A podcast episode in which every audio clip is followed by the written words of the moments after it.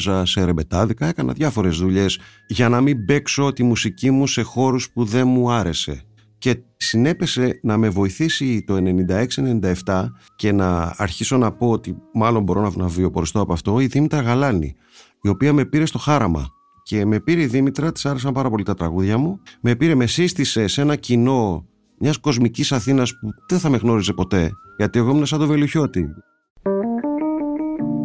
Είναι τα podcast της Λάιφο. Μίλτο, καλώς ήρθες στα podcast της LiFO. Είναι μεγάλη χαρά μας. Αυτή τη ζεστή μέρα σε έχουμε μαζί μας. Έχεις αρχίσει τη συναυλία σου το καλοκαίρι. Καλώς σας βρήκα. Και εμένα είναι χαρά μου. Ε, ναι, έχουμε ξεκινήσει. Έχουμε κάνει 4-5 και έπονται άλλες 30 περίπου. Και αυτό δείχνει πώς θα πάει περίπου όλο το καλοκαίρι. Ε, είδα τη συναυλία σου στο Κατράκειο και ήταν καταπληκτική με πολύ μικρούς ακροατές, κάτι για το οποίο θα συζητήσουμε μετά. Αλλά πρώτα θέλω να πάμε στα δικά σου παιδικά χρόνια.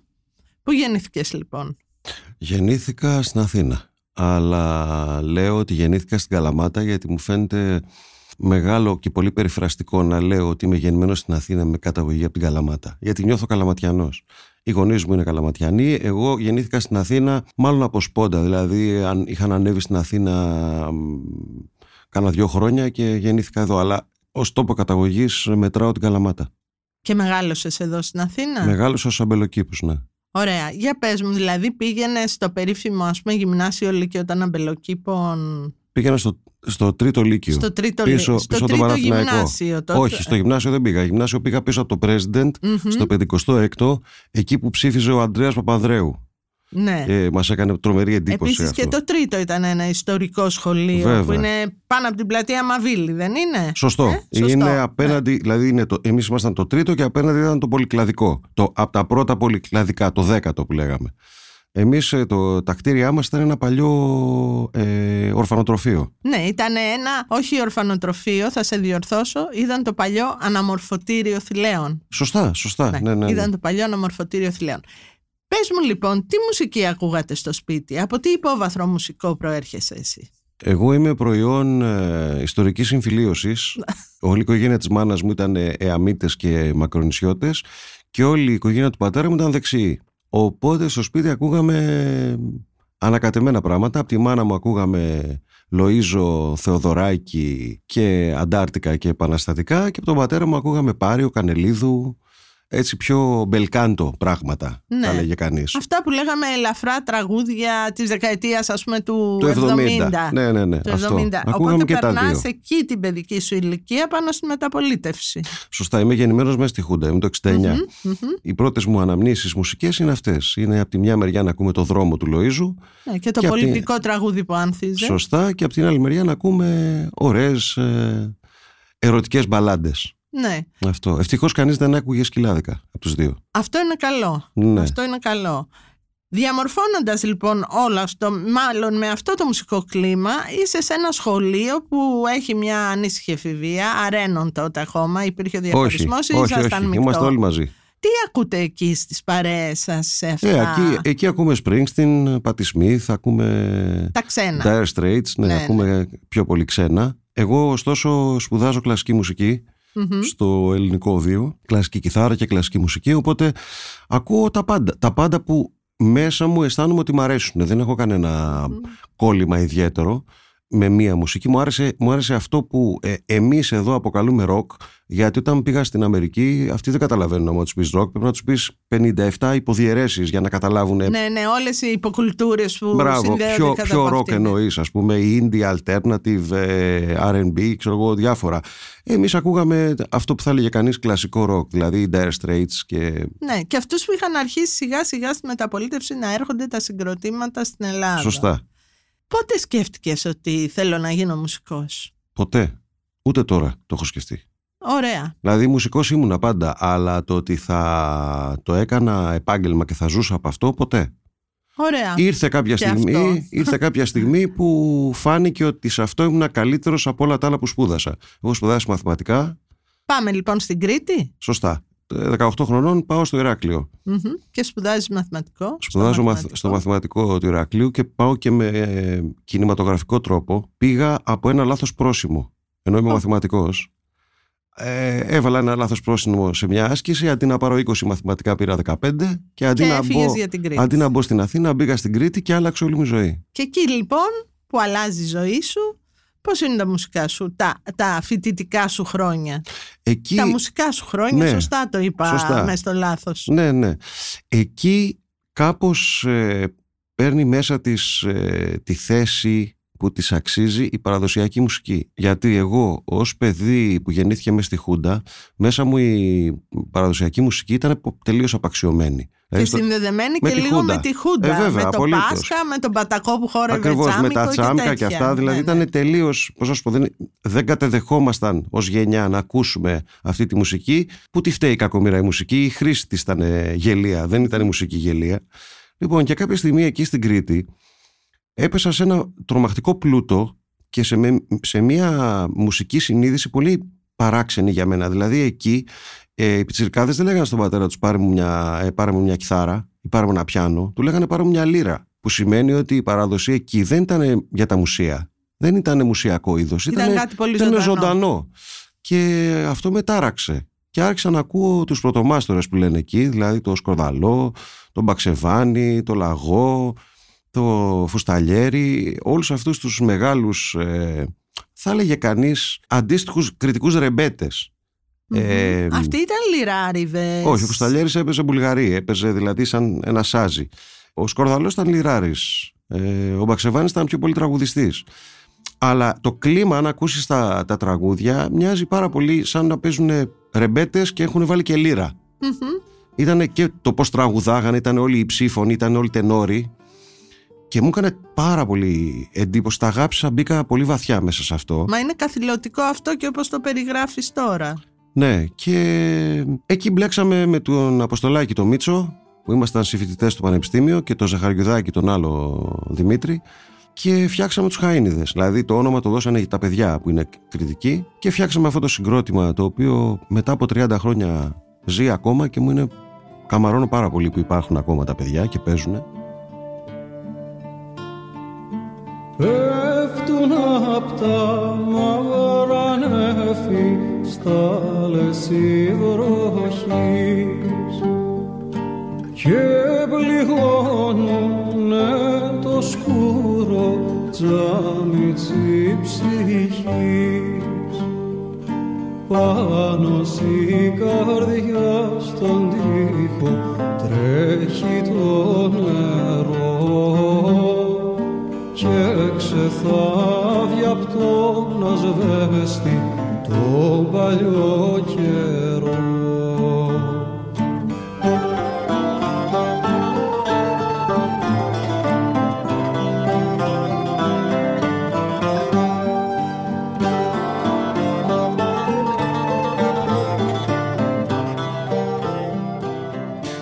Και εκεί παίζαμε συνθέσεις του Δημήτρη που ήταν όμως δημοτικοφανείς. Δηλαδή, ενώ όλοι νομίζαν ότι είναι παραδοσιακά αυτά τα τραγούδια, δεν ήταν παραδοσιακά. Τα είχε γράψει ο Δημήτρης. Και αυτό έκανε πολύ μεγάλη εντύπωση, ειδικά εκτός Κρήτης. Γιατί στην αρχή στην Κρήτη μας λιδωρούσανε. Λέγανε, «Ε, Ήσασταν λίγο pop. ναι, μπράβο, ότι αυτοί τώρα είναι λίγο. Δεν παίζουν παραδοσιακά. ναι, δεν ναι, παίζουνε- ναι, δεν ήταν καθαρό εμώ, Ναι. ήταν λίγο... Μέχρι να τους πείσουμε ότι εμείς δεν είχαμε σκοπό να τους φάμε τη θέση στα γλέντια. Δηλαδή δεν θέλαμε να παίζουμε σε γλέντια. Όχι ότι τα υποτιμώ. Έχω παίξει σε γλέντια και είναι υπέροχα. Αλλά δεν ήταν αυτός ο στόχος. Ο στόχος ήταν να γράψουμε τραγούδια. Και ε, για μένα είναι εντυπωσιακό ότι ήμασταν ο μεγαλύτερος 23 χρονών. Εγώ ήμουν 20-21 τότε. Και νομίζω αυτό έκανε και εντύπωση στην υπόλοιπη Ελλάδα. Ότι ήταν κάτι 20-25 που αντί να φτιάξουν rock group, φτιάξανε ένα παραδοσιακό συγκρότημα.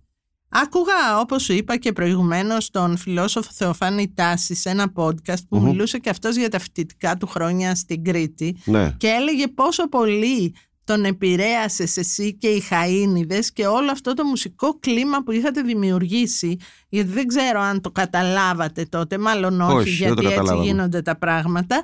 Ε, είχατε δημιουργήσει ένα ρεύμα το οποίο ήταν αξιοπρόσεκτο δηλαδή επηρέαζε τους συνομήλικούς σας αρχικά. Αυτό ήταν η διαφορά μας από τα προηγούμενα συγκροτήματα, ας πούμε από τις δυνάμεις του Αιγαίου που είναι με έναν τρόπο οι πατεράδες μας ε, ή το Ross Daily ή άλλους ε, που έπαιζαν, Δημιουργούσε. Ναι. έπαιζαν αυτό το κλίμα. Η διαφορά ήταν ότι εμείς ήμασταν πιτσιρικάδες.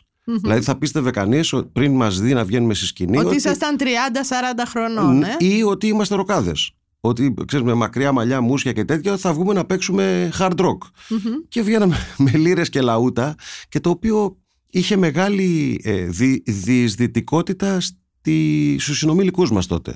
Πες μου κάτι, αυτή η πορεία αυτού του συγκροτήματος, εγώ ας πούμε την τελευταία φορά που είδα τους Χαΐνιδες ήταν με μια ακροβατική ομάδα και ήταν μια παράσταση Ναι, κάνουνε διάφορα καταπληκτική τώρα. με Ναι, τους ναι, ναι. και όμως κινείται. Σωστό. Ε, και μου έκανε πολύ μεγάλη εντύπωση μέσα σε αυτά τα χρόνια πόσο ψάχνονται και προσπαθούν να συνδεθούν και με άλλες μορφές τέχνης. Πες μου, τότε εσείς δεν ήσασταν λίγο εξωτικό φρούτο για ένα σύστημα μουσικό που υπήρχε στην Ελλάδα, δηλαδή Ήμασταν. πώς βγήκε η δουλειά σας μπροστά, ξεκινήσατε να δισκογραφείτε; Ναι, κάναμε ένα δίσκο ο οποίος ε, είναι εντυπωσιακό όπως έγινε. Καταρχήν ε, δεν είχαμε λεφτά για να κάνουμε στούντιο και μας τα πλήρωσε το Πανεπιστήμιο. Δηλαδή είχαμε τότε έναν φωτισμένο πρίτανη, τον Γιώργο Γραμματικάκη, ο οποίος είναι ένας σπουδαίος άνθρωπος Και σπουδαίος επιστήμονας. και σπουδαίος επιστήμονας και σπουδαί- σπουδαίος φιλόσοφος και φίλος εγκάρδιος. Τώρα πια φίλος εγκάρδιος, τότε ήταν πρίτανης. Και κάποια στιγμή έρχονταν στις συναυλίες μας ας πούμε, και μας έβλεπε και του είπαμε ότι θα θέλαμε να και είπε θα το χρηματοδοτήσουμε εμείς. Και η πρω- ο πρώτος δίσκος χρηματοδοτήθηκε η έκδοσή του από το Πανεπιστήμιο Κρήτης ηχογραφήθηκε σε 26 ώρες Ω, το οποίο είναι αδια... αδιανόητο νούμερο. Δηλαδή, εμείς μπήκαμε να κάνουμε demo. Και όταν το πήγαμε αυτό το demo στην MBI, στην εταιρεία που ανέλαβε να το εκδώσει τελικά, μμμ. μας είπε αυτό το βγάζω όπως είναι. Του λέμε κάτσε ρε παιδί μου να το διορθώσουμε λίγο, να πάμε να φτιάξουμε κανένα όργανο. Δεν θέλει τίποτα. Δεν θέλει τίποτα, το θέλω έτσι, ακατέργαστο όπως είναι. Και, και βγήκε, το demo βγήκε δίσκος. Και από αυτό το δίσκο δεν φαντάζεσαι τι συγκίνηση έχω που μετά από 30 χρόνια τραγουδάω το καπηλιό και υπάρχουν από κάτω παιδιά σαφώς αγέννητα τότε και ξέρουν ένα-ένα τους στίχους.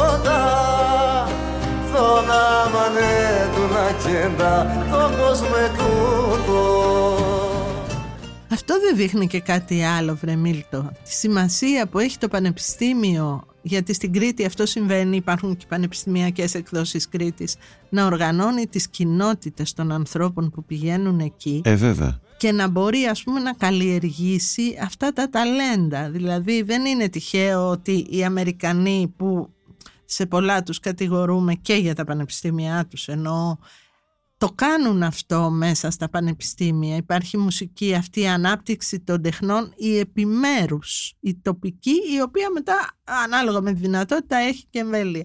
Αλλά οι μεγαλύτεροι ας πούμε καλλιτέχνες ή τραγουδιστές ξεκίνησαν από τις πανεπιστημιακές μονάδες. Ναι, δεν είναι τυχαίο. Έτσι θα έπρεπε να είναι. Δεν είναι όμως. Δηλαδή θέλω να πω τα τελευταία χρόνια η απαξίωση των δημόσιων σχολείων και των πανεπιστημίων είναι τέτοια που δεν ξέρω πια αν έχουν τη δυνατότητα ή το κέφι να το κάνουν αυτό. Μμμ. Τότε ήμασταν εμείς ευνοημένοι. Ε, σκέψω ότι το πανεπιστήμιο, όταν μπήκα εγώ στο πανεπιστήμιο Εσύ Κρήτης, μπήκες στα τέλη δεκαετίας εγώ πήγα το 87. Μπήκα το 87. Ο, νομίζω ο Αποστολάκης το 86 και ο Ζαχαροκητάκης το 85. Ήταν ε, μόλις ε, είχε ανοίξει το Ίδρυμα, είχε ανοίξει και το Ίδρυμα ε, Τεχνολογίας και τεχνολογίων, ε, τεχνολογιών και Επιστημών, το ΙΤΕ, που έχουμε δίπλα, από το οποίο προέκυψε η Forthnet. Άκου τώρα. Βέβαια, μα το Ε, ΙΤΕ είναι μια μεγάλη του βέβαια, γένου σχολή Βεβαίως. στην Ε, τεχνολογία. Και... Ακ, ακριβώς. Ε, μόλις είχε ε, ανοίξει και ήρθανε τότε πολύ φωτισμένα μυαλά καθηγητές από όλο, Έλληνες από όλο τον κόσμο Μμμ, να το στηρίξουν μμμ.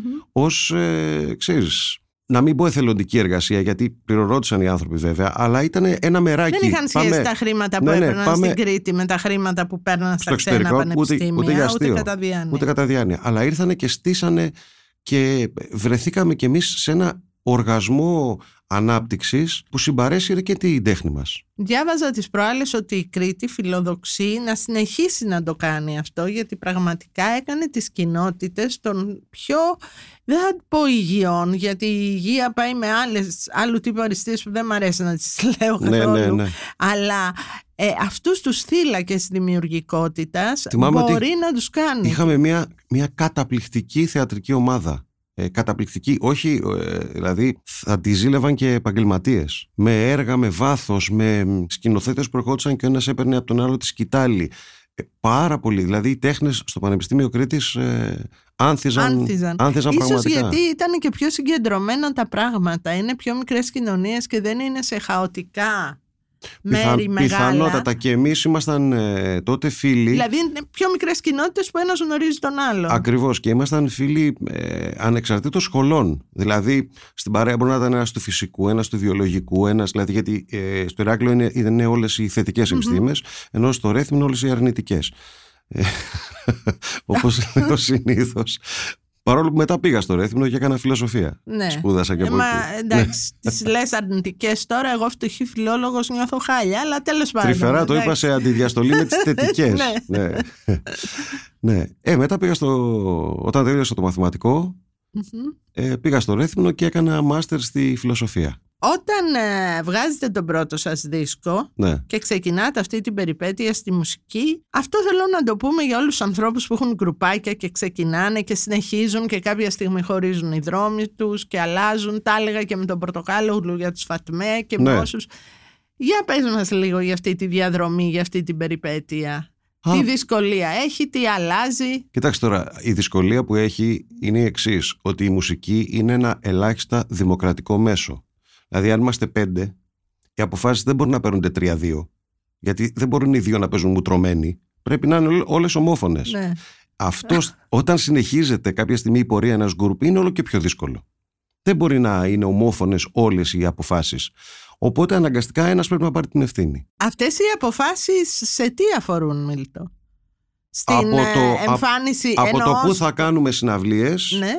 Ε, μέχρι το τι υλικό θα έχει ο επόμενος δίσκος ή Μμμ. τι ενορχίστρωση θα έχει ή προς ποια κατεύθυνση θα κινηθεί ε, το group. Για παράδειγμα, εγώ ας πούμε έφυγα από τους Χάιντες γιατί μετά από δύο-τρία χρόνια αισθάνθηκα ότι εγκλωβιζόμουν μουσικά. Ήθελα να κάνω rock μπαλάντες. Ναι. Τότε ακόμα δεν ήταν στο μυαλό τους να το κάνουν αυτό. Το κάνανε αργότερα. Μετά από 10 χρόνια βάλανε ηλεκτρική κιθάρα, παίξανε με τους Mod Plagal, με τον Κλέωνα και άλλους σπουδαίους μουσικούς. Κάνανε τον ήχο τους πιο ηλεκτρικό.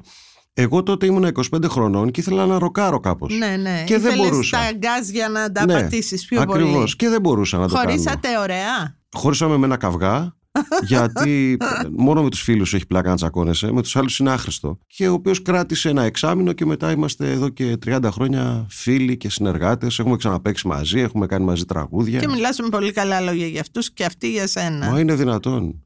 Είναι δυνατόν. Αλλά πάμε τώρα λοιπόν εκεί που είσαι 25 χρονών και λες θα προχωρήσω μόνος μου. Τι Ναι. κάνεις; Γράφω ένα demo με 10 τραγούδια δικά μου, στίχους και μουσική και τα γυροφέρνω σε όλες τις Τις εταιρείες εταιρείες. δίσκων. Μιλάμε τώρα ας πούμε 93, για τα 94. μέσα της δεκαετίας του 90. Ναι, 93-94. Λοιπόν, Στην κόψη που αρχίζουν τα πράγματα να αλλάζουν; Ή κάνω λάθος. εκεί γύρω που μας πήρε όλους μαζί και μας σήκωσε η φωτοβολίδα του Ορφέα Περίδη. Γιατί αυτό το τραγούδι άνοιξε το δρόμο σε όλους μας. φωτοβολίδα μες στη νύχτα σκάει κι η καρδιά μου σπάει μες στο φως σε είδα τα κομμάτια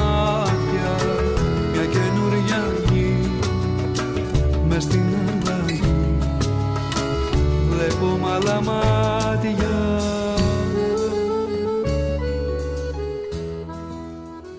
Α, για πες το μου αυτό, γιατί αγαπώ πολύ τον Ορφέα και αυτό το τραγούδι φυσικά. Ναι, αυτό το τραγούδι ε, Πέντε ε, γενιές μαζεμένες. έκανε όπως λένε στην Καλαμάτα crossover, όπως λένε στο χωριό μου. Δηλαδή, ενώ ήταν το τραγούδι ενός τρυφερού, ε, σχεδόν φοβικού δημιουργού, ε, γιατί ο Ορφέας ε, μερικές Ναι, φορές βγαίνει είναι- στη σκηνή και λες είναι ένα, ένα περιστεράκι φοβισμένο ας που ήρθε πούμε. να μαζέψει το ηχείο και Μπράβο. να φύγει. Ναι, ναι. Ε, Είναι έτσι, ένας πολύ πο- χαμηλών τόνων μπράβο, και πολύ άνθρωπος, τρυφερός αληθινά. κλπ. Ήρεμος, ναι. Ναι, και βγάζει αυτό το τραγούδι και, και όλο τον πρώτο δίσκο που έχει μέσα το Ζηλεύει νύχτα, που έχει, ε, έχει 5-6 αριστουργήματα αυτός ο δίσκος και βγάζει τη φωτοβολίδα και ξαφνικά αυτό το κομμάτι αρχίζει και παίζεται από τους ε, σταθμούς μελωδία και τους αντίστοιχους μέχρι τα κλαμπ ε, σε όλη την Ελλάδα ναι. και κάνει μια... Και τα ήτανε- μπουζούκια φυσικά. Φυσικά, ε. παντού, παντού. Πρώτο πρόγραμμα φωτοβολίδα. Έτσι ακριβώς. Ναι, ναι. Α, με αποτέλεσμα κάπως απενεχο, απενοχοποιεί το είδος μας, δηλαδή των τραγουδοποιών της γενιάς του 90. Ω, Το χρωστάμε στο, στη στον φωτοβο- Ορφέα. στον Ορφέα και στη φωτοβολίδα. Το οποίο έγινε ρήμην του βέβαια.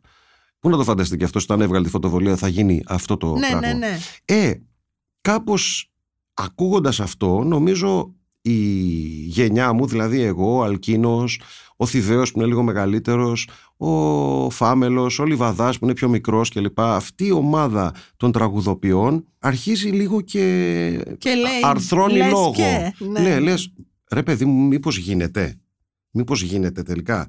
Γιατί ακριβώς η προηγούμενη γενιά που είναι η Κατσιμιχαίη, ο Λαβρέντης, ο Τσακνής και ο Πορτοκάλογλου έχουν βγάλει μια άκρη. Δηλαδή έχουν καταθέσει ένα στίγμα. Και είναι η σειρά μας. Αλλά δεν ξέρεις πώς να το κάνεις τώρα αυτό. Εσείς βγήκατε μαζί ας πούμε και με το Μάλαμα και τον Παπακο ή αυτή ήταν πιο μεγάλη από Αυτή είναι πιο εσάς; μεγάλη σε ηλικία, Αλλά αλλά, βγήκανε βγήκαμε μετά. μαζί. Ναι, βγήκανε με εσάς μαζί. Αυτή είναι πιο μεγάλη σε ηλικία από εμάς, αλλά βγήκανε εκεί γύρω το 92-93. Που και αυτή είναι ένα παράδειγμα ως μεγαλύτεροι που βγήκαν και πιο μεγάλοι στην αγορά. Ότι λες να γίνεται. Ναι, φυσικά μετά, το, μετά το, τη φωτοβολίδα ακολούθησε το τσιγάρο ατέλειωτο του Μάλαμα, που ήταν το Ναι, ναι, δεύτερο ναι. τραγούδι που μας πήρε από το χέρι. Γιούρια. ναι, και μας πήγε.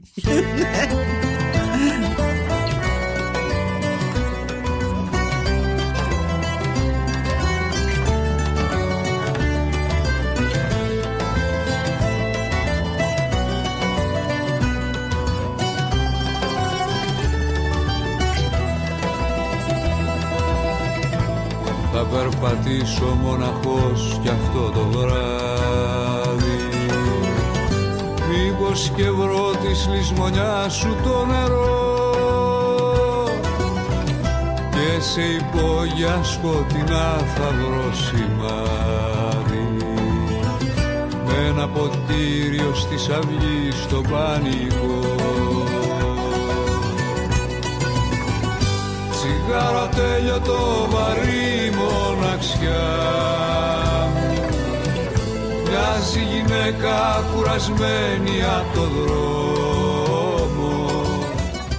λοιπόν, και τότε ε, όλες οι εταιρείες παραδόξως μου λένε ναι και καμία δεν μου κάνει δίσκο. Αυτό με, με, έχει, με έχει εκνευρίσει πάρα πολύ. ναι, γιατί όπου πήγαινα μου είναι λέγανε... μια απίθανη ιστορία Ναι, αυτή. Μου λέγανε μπράβο ρε μάγκα, τέλεια τα τραγούδια σου κλπ. Θα σε ειδοποιήσουμε. Δεν μου λέγε κανένας, δεν μ' αρέσει αυτό ή κάνε μου το, ξέρεις, που λέγανε κάποιοι παραγωγοί που νομίζαν να το ξέρανε η μουσική ότι ρε παιδί μου φέρε μου και δύο τσιφτετέλια. Δεν θα έφερνα δύο τσιφτετέλια, α, θα γέλαγα, αλλά θα έλεγα ότι αυτό είναι μια πρόταση. Ναι, Χαζή ναι. πρόταση, αλλά είναι μια πρόταση. Ναι, ναι, ναι. Το Ότι μας- έτσι το θέλουν. Ναι, το ότι μας αρέσεις, θα σε ειδοποιήσουμε και να μην παίρνουν ποτέ, κάποια στιγμή άρχισε να με εκνευρίζει. Και έπαιζα σε ένα μπαράκι στο Ηράκλειο που δεν υπάρχει πια, λεγόταν Αυγό, με την κιθάρα μου, τα τραγούδια μου και τραγούδια άλλων και τέτοια. Και σκάει μύτη ένα απόγευμα το 93, ο Μάνος Ξιδούς και ο Μπάμπης Στόκας. Είχαν συναυλίες οι Pix Lax στο Ηράκλειο και του είχαν πει του Μάνου, γιατί ο Μάνος δούλευε σε δισκοπολείο στο, στην Κρήτη για πάρα πολλά χρόνια. Μμμ. Και ήξερε. Πριν ανέβει στην Αθήνα στην Βέβαια, EMI, ναι, πριν ναι. στην EMI. Και μπαίνει μέσα ο Μάνος και έρχεται και μου λέει Φλαράκο, ωραία τραγούδια γράφεις και έχεις και ωραία φωνή. Του λέω, Να είστε καλά, σε ευχαριστώ. Μου λέει, έρχεσαι πάνω να σου κάνω ένα δίσκο. Λέω από μέσα μου άλλο ένα ψώνιο που θα μου κάνει δίσκο, δηλαδή ας με λυπηθεί κάποιος. Λέω εντάξει, ρε, φίλε, θα μου κάνεις δίσκο. Και σε μία εβδομάδα με παίρνουν τηλέφωνο από το νομικό τμήμα της Μήνος EMI να πάω να υπογράψω συμβόλαιο. Απίθανο, Χωρίς ε. τραγούδια. Πήγε και εγγυήθηκε για μένα. Δεν θα το ξεχάσω ποτέ στη ζωή μου και το έλεγα και όσο ζούσε και θα το λέω πάντα. Και Πήγε. είναι μια προσωπικότητα ο Μάνος που επειδή και εγώ τον γνώριζα, κάναμε Ναι. παρέα, αξίζει να συζητάμε το όνομά του κάθε φορά. Βέβαια. Πήγε ο Και το τύπος... ρόλο που παίξει στους άλλους δημιουργούς. Ε, κυρίως. βέβαια, σε πάρα πολλούς. Τι λες τώρα. Και πήγε και εγγυήθηκε για μένα, χωρίς να με ξέρει. Εγγυήθηκε, είπε παιδιά, το, ε, αυτόν εγώ τον θέλω. Θα του Είναι κάνω αυτό που λέει βάζω γι' αυτόν το χέρι μου το χέρι μου στη φωτιά. Θα του Ναι. κάνω δίσκο. Και κάναμε τον πρώτο δίσκο με παραγωγή του Μάνου Ξηδούς, που έχει μέσα το παραμύθι με λυπημένο τέλος στη Λίμνη, που είναι το θεωρητικά πιο διάσημο μου τραγούδι εδώ και 30 χρόνια. Που τον πρώτο χρόνο όλοι νομίζαν ότι είναι ή του Παπάζογλου ή του Περίδη ή του Αλκή. δεν ξέρω ποιανού ήταν, γιατί δεν ξέρανε ποιος είμαι. Αυτό μπερδεύεις λίγο και εσύ τους άλλους, γιατί σου αρέσει να τραγουδάς πολλά τραγουδιά άλλων. Σωστό, σωστό. Και έχεις δημιουργήσει αυτή τη σύγχυση Ναι. εξ Ε, αρχής. τώρα πια δεν υπάρχει πολύ σύγχυση, αλλά τότε που δεν με ξέρανε κιόλας ήταν. Ναι, και κάναμε τον πρώτο δίσκο στην EMI, το παραμύθι με λυπημένο τέλος, και από εκεί ξεκίνησε αυτή η μεγάλη περιπέτεια με τα τραγούδια και τη δισκογραφία.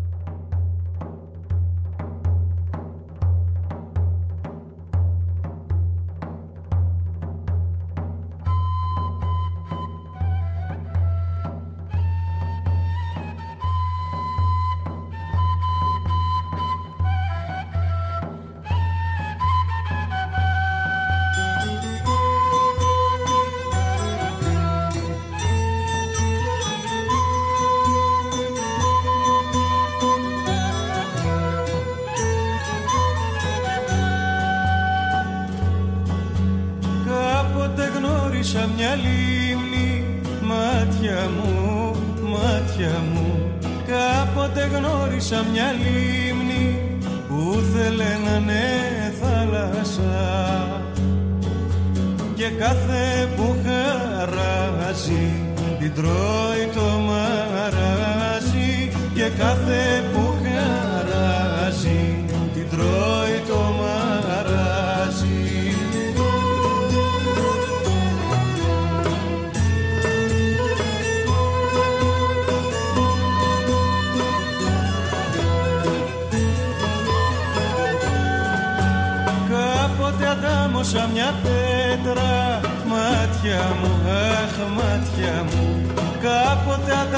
αντάμωσα μια πέτρα Που θέλε βράχος να γεννεί Και κάθε που χαράζει Την τρώει το μαράζι Και κάθε που χαράζει Την τρώει το μαράζι Αυτό σου λείπει σήμερα ο παραγωγός ας πούμε; Έχεις παραγωγό σήμερα; Όχι, δεν έχω παραγωγό. Μετά τον ε, Μάνο είχα για πολλά χρόνια τον Ηλία Μπενέτο.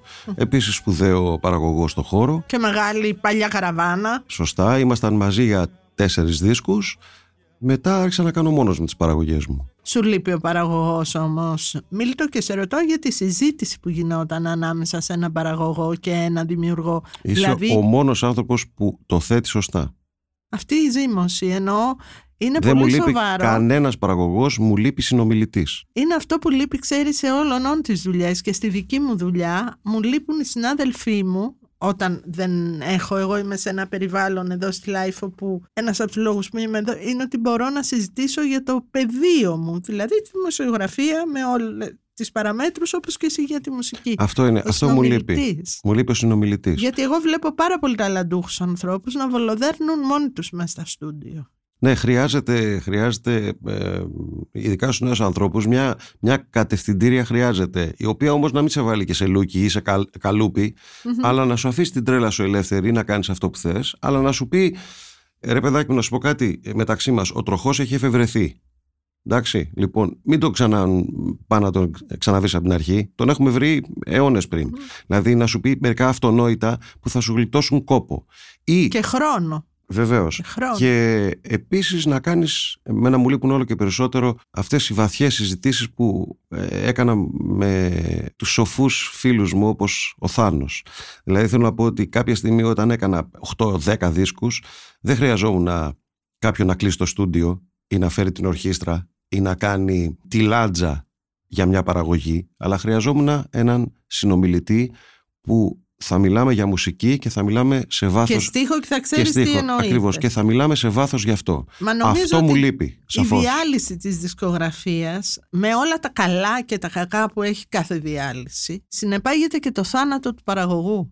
Ναι βέβαια. Δηλαδή, Η παραγωγή είναι σαν, ε, σαν να είναι κάποιος τώρα εδώ στο Σύνταγμα και να κάνει τα καλύτερα πέταλα. εξωτικό πουλί. Ναι, αλλά δεν υπάρχουν άλογα. Δεν υπάρχουν άλογα. Ναι, δυστυχώς. Φυσικά ε, υπάρχουν κάποιοι δεινόσαυροι ας πούμε, που παραμένουν ακόμα και μακάρι να κάνουν και πέντε καλές Δηλαδή, ο Ηλίας ξέρω ότι δουλεύει ακόμα ο Μπενέτος. Και μακάρι να κάνει σπουδαία πράγματα και να βρει και καινούριους και να δουλέψει με τους Απλώς δεν παλιούς. ανανεώθηκε. Απλά δεν αυτό. υπάρχει νέα γενιά Δεν παραγωγών. ανανεώθηκε. υπάρχει. γιατί η συζήτηση με τους παραγωγούς δεν αφορούσε τη μουσική, αφορούσε τη λογοτεχνία. Εγώ έχω ακούσει ας πούμε από παραγωγούς φοβερά πράγματα, αφορούσε τις ιστορίες Ε, και πώς βέβαια. μεταδίδονται η μία στην άλλη και έκανε και, ας πούμε το επάγγελμα πιο συλλογικό και το πνεύμα το διαμόρφωνε, το έκανε πιο ανοιχτό να παρακολουθεί ο ένας τον άλλον με μεγαλύτερο ενδιαφέρον. Τώρα Ναι, βέβαια. χάνεσαι, δεν Βέβαια, έχεις αυτό το βέβαια. drive. Κάνεις λοιπόν τις δουλειές σου, έχεις ξεκινήσει την καριέρα σου μόνος σου, βιοπορίζεσαι τότε από, το, από τη μουσική σου. Ε, όχι εύκολα. Ε, για να πω ότι βιοπορίζομαι, εγώ έκανα το, το πρώτο δίσκο με τους Χαΐνιδες το 1991. Ήμουνα 22 χρονών. Το πρώτο προσωπικό μου το 95, ήμουνα 26. Νομίζω ότι να βιοπορίζομαι του στυλ έχω Να να, ζω, το έχω νίκη, να το ζω, νερό, τον το νίκη. Ναι, τηλέφωνο. αυτό, αυτό έγινε μια πενταετία μετά. Και μέχρι τότε τι έκανες, Μιλτό, έπαιζες εδώ, εκεί, αλλού; Καταρχήν ε, μέχρι, ένα, μέχρι τα 25 με στήριζαν και οι γονείς μου κάπως. Μετά έκανα, ήμουν ραδιοφωνικός παραγωγικός στην Κρήτη. Έκανα ραδιόφωνο πάρα πολλά χρόνια και συμπλήρωνα το εισόδημά μου. Και Συντα- μάθαινες και πολλά για το τραγούδι, γιατί και Ε, βέβαια. αυτό είναι μια εκπαίδευση. Και έκανα μαθήματα κιθάρας, έπαιζα σε ρεμπετάδικα, έκανα διάφορες δουλειές για να μην παίξω τη μουσική μου σε χώρους που δεν μου άρεσε. Μμμ. και συνέπεσε να με βοηθήσει το 96-97 και να αρχίσω να πω ότι μάλλον μπορώ να βιοποριστώ, να βιοποριστώ από αυτό η Δήμητρα Γαλάνη η οποία με πήρε στο χάραμα Α, Που- σε εκείνη- όταν είχε πάρει το Ναι, χάραμα ναι, ναι. ως παραγωγός εκείνη την Μπράβο. τριετία. ναι ήταν δύο χρόνια που έπαιζε ο Αλκίνος και την τρίτη χρονιά παίξαμε εγώ και η Έλλη Πασπαλά Ναι. Λοιπόν, και ο Γιάννης Αβιδάκη ήταν μαζί μας τότε. Λοιπόν, και με πήρε η Δήμητρα, της άρεσαν πάρα πολύ τα τραγούδια μου. Με πήρε, με σύστησε σε ένα κοινό μιας κοσμικής Αθήνας που δεν θα με γνώριζε ποτέ. Γιατί εγώ ήμουν σαν το Βελουχιώτη. Δεν ήταν δηλαδή. ακριβώς κοσμική, γιατί τα ακούει Ε, τα podcast και επειδή έχει κάνει και μας έχει μιλήσει Ναι. για το χάραμα, το χάραμα όπως θυμάται και η δική μου γενιά που το είχε επισκεφτεί Είχε πολλές και πολύ φορές λαϊκό τότε, κόσμο και είχε πιτσιρικάδες. Είχε όλο όλους. τον κόσμο. Ναι, αλλά Αλλά είχε ένα κομμάτι κόσμου που δεν θα σε άκουγε δεν θα με αλλιώς. άκουγε ποτέ. Ναι, Εγώ ναι, ήμουν ναι, με μακριά σωστά. μαλλιά, μουσια, περιθωριακός, ήμουνα σε φάση. Δηλαδή, εγώ ήθελα να παίζω άσημο, ρε παιδί μου. Τέτοια. Δηλαδή, ε, φυσικά εκεί δεν έπαιζα άσημο, έπαιζα τα δικά μου, έπαιζα, τραγουδάγαμε, έπαι- έπαιζα ένα-δυο ξυλούριδες λόγω του ότι. ε, Η ρίζα. η- Η ήμουνα- μισή ρίζα. ας πούμε. Ακριβώς, αλλά εκεί έμαθα πάρα πολλά για τη δουλειά, γιατί δουλεύαμε πέντε μέρες τη βδομάδα, οπότε έμαθα πράγματα και για το σώμα μου που δεν τα ήξερα. Δηλαδή πώς αντιδρά, ας πούμε, το σώμα άμα δουλεύεις πέντε μέρες νύχτα, πέντε νύχτες τη βδομάδα. Έμαθα πολλά για, τη, για τον κόσμο της δουλειάς μας, της πολύ καλά προστατευμένης και ωραίας δουλειάς μας, δηλαδή όχι νύχτα, γιατί εκεί ήταν η Δήμητρα εγγύηση, δεν ήταν... Ε, Ήτανε κολέγιο. έτσι νυχτερινό ακριβώς. κολέγιο. ναι, αλλά τελειώναμε στις 4, δηλαδή και Ναι. αυτό δεν ήταν εύκολο. Συν ότι εκεί με τα λεφτά που πήρα εκεί, από, τη, από το χάραμα, πήρα την πρώτη μου κιθάρα. Την πρώτη επαγγελματική ακουστική μου κιθάρα. Μέχρι τότε έπαιζα με δανεικέ. Δεν είχα κιθάρα. Είχα μόνο την κλασική μου κιθάρα που τελείωσα το, το οδείο. Αλλά ακουστική κιθάρα δικιά μου δεν είχα αγοράσει, δεν είχα λεφτά. Τι έμαθες από αυτό το πενθήμερο της εργασίας; Έχουμε συζητήσει πολλές φορές με καλλιτέχνες για αυτά τα εξοντοτικά ωράρια. Το δικό σας ήταν μ, στην κόψη εξοντοτικό. Ήταν 11.30 με 3.30. Ναι, Ε. ήτανε, ναι, στε- δεν Ναι. ήταν έξι το πρωί, Όχι, έξι δεν δεν ήτανε. ξεκινούσε πιο νωρίς και όλο αυτό. Τι έμαθες σε σχέση με τη φωνή σου γιατί έχουμε δει και σπουδαίους καλλιτέχνες από αυτά τα ωράρια και από αυτά τα εξαήμερα κιόλας που δούλευαν κάποτε να καταστρέφονται εντελώς. Δηλαδή να έχουν φτάσει σε ένα σημείο Ναι, να μπορούν. εγώ, εγώ δεν είχα τέτοιο θέμα γιατί ε, εμένα το μεγαλύτερο μου πρόβλημα ήταν πως δεν θα κρεμάσω αυτό το τετράωρο γιατί εγώ έλε- έβγαινα δύο φορές και συνολικά έλεγα 7 τραγούδια. Μμμ. Άρα πρόβλημα να κάψω τη φωνή μου δεν την είχα.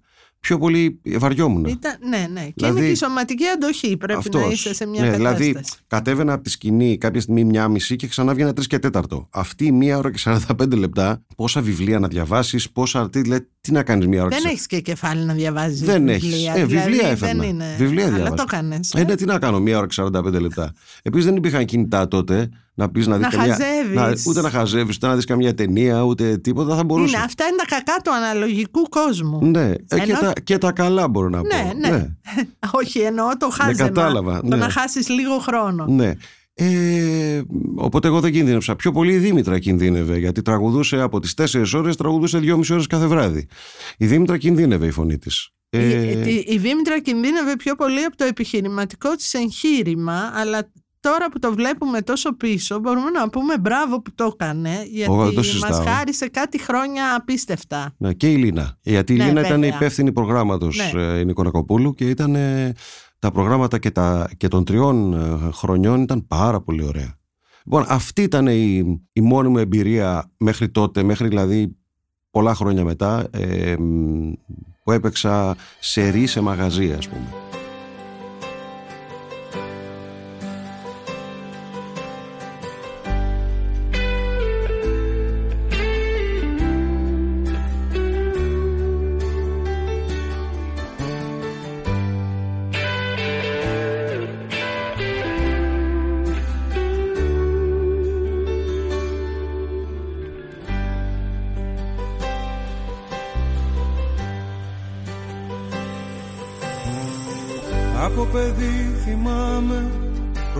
Προσπαθώ Να κλέψω το γλυκό μέσα απ' το βάζω. Με ξύλινα σπαθιά να πόλεμω Μια ζωή στα πόδια να το βάζω.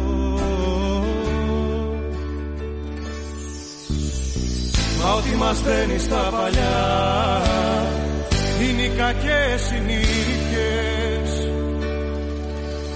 Το νιώθω τώρα καθαρά. Πως είναι αργά για αλήθειες. Πως είναι αργά για αλήθειες. Όλη μου η ζωή συνενοχή και πως γουστάρω Τα πιο μεγάλα ψέματα Στα πιο αθώα βλέμματα. Όλη μου η ζωή συνενοχή και πως γουστάρω Κάτι απογέματα με καφέ και τσιγάρο. Πάμε σε ένα κεφάλαιο της ζωής σου στη γνωριμία σου με το Θάνο Μικρούτσικο δηλαδή που νομίζω είναι το επόμενο πολύ σημαντικό κεφάλαιο σε αυτή τη διαδρομή; Ναι. Το ή μεσολαβεί και κάτι άλλο που δεν ξέρω Μεσολαβεί- και που πρέπει να μου πεις τώρα Μεσολαβεί ο Θηβαίος που είναι το μεγάλο κεφάλαιο στη ζωή μου που είμαστε 30 χρόνια φίλοι συνεργάτες, αδέρφια Ναι, μου είπε Είμαστε. να σου πω ότι τα είπε πάρα πολύ ωραία στο δικό του podcast και εύχεται να τα πεις και εσύ το ίδιο καλά. Ναι. Εντάξει. Ε, δεν έχω καμία αμφιβολία. Χωρίς να το έχω ακούσει, είμαι σχεδόν σίγουρος τι είπε. Δεν ξέρω ποιες ιστορίες είπε βέβαια, αλλά ναι, το μεγάλο κεφάλαιο είναι ο Θηβαίος που πραγματικά από την πρώτη στιγμή που βρεθήκαμε που ήταν ακόμα αυτός στους συνήθεις ύποπτους και εγώ μόλις είχα κάνει τον πρώτο μου δίσκο ε, κολλήσαμε σαν... Ε, Ψωμί και βούτυρο. δεν το συζητάω. Λοιπόν, και είμαστε 30 χρόνια φίλοι και συνεργάτες. Ο Θηβαίος, λοιπόν, με την προτροπή του Οδυσσέα Ιωάννου, του φίλου και στιχουργού, με γνώρισε στο Θάνο, που τότε ήταν πολύ, πολύ κοντά του. Και γνωριζόμαστε με το Μικρούτσικο. Και ε, δεν θα ξεχάσω ποτέ ότι το 1998 έχω βγάλει το δεύτερο μου δίσκο, τις κακές συνήθειες, και χτυπάει το σταθερό, φυσικά το σταθερό δεν είχα κινητό, Χτυπάει το σταθερό στο σπίτι της μάνας μου, το σηκώνω και ακούω μια φωνή «Είσαι ο Μιλτός». Είχετε, είχετε μπει Είχε πα στο πάνω στο στόμα. Ναι. Λέω, μάλιστα. Θάνος Μικρούτσικος εδώ. Άκουσε να σου πω προσεκτικά για το δίσκο σου. Λέω, κάποιος μπιπ μου κάνει κάνει πλάκα. πλάκα. δηλαδή με, κάποιος με δουλεύει τώρα. γιατί με έχει πάρει εμένα ο Μικρούτσικος. Παιδιά και κάθεται 40 λεπτά και μου κάνει ανάλυση των 10 τραγουδιών του δίσκου μου. Δεν ξέρεις πόσο σημαντικό, δεν μπορώ, να- μπορείτε να φανταστείτε, αλλά Νομίζω θα ήταν και η πρώτη φορά που σου είχε συμβεί, ε.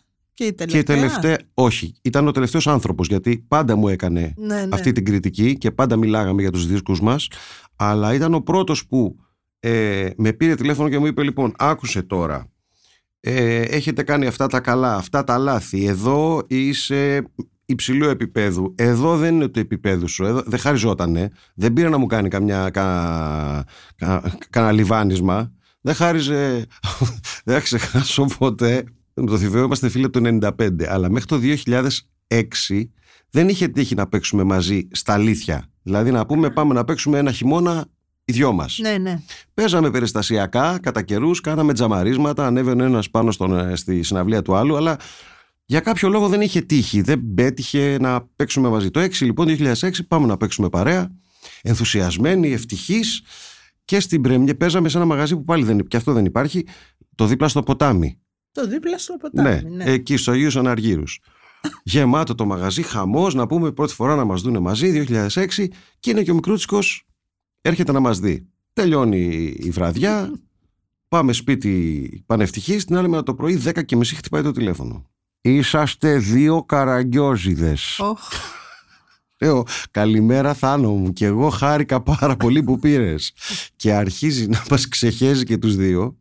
Ναι, τι κάνατε, σαχλαμάρες, τα είχατε πιει, τα είχατε δεν, αυτό. τι- τίποτα, αλλά ήμασταν χαρούμενοι από την... α- Ο Θάνος έλεγε ότι κοίταξε να σου πω, σε μια παράσταση μουσική, ακόμα και αν παίζεις τραγούδια και δεν παίζεις έργα, οφείλεις τουλάχιστον για το πρώτο μισό να την αντιμετωπίζεις σαν να είναι θεατρική παράσταση. Δηλαδή να είσαι, Στρατιώτης. να είσαι στρατιώτης, να είσαι σοβαρός, να λες τα τραγούδια, να μην κάνεις ρεβεράτζες. Αυτό το επέβαλες στις συναυλίες αυτές Απολύτως. που ήσουν μετά Απολύτως. Το οποίο θέλω να σου πω ότι ε, ακόμα και όταν δεν το βάλουμε σε λόγια Εγώ που υπήρξα κοινό Το βλέπεις αυτό Δεν καταλαβαίνεις τι ακριβώς είναι Αλλά το Ακρι- αισθάνεσαι Αυτό θέλω να σου πω ότι εμένα ο μικρούτσικος μου έμαθε παρόλο που Την όταν πειθαρχία μου έμαθε τη δουλειά από την αρχή. Όταν συνεργαστήκαμε είχα κάνει ήδη 10 δίσκους και ήταν σαν να μην ήξερα τίποτα. Απίστευτο Μου τα έβαλε όλα σε μία θέση.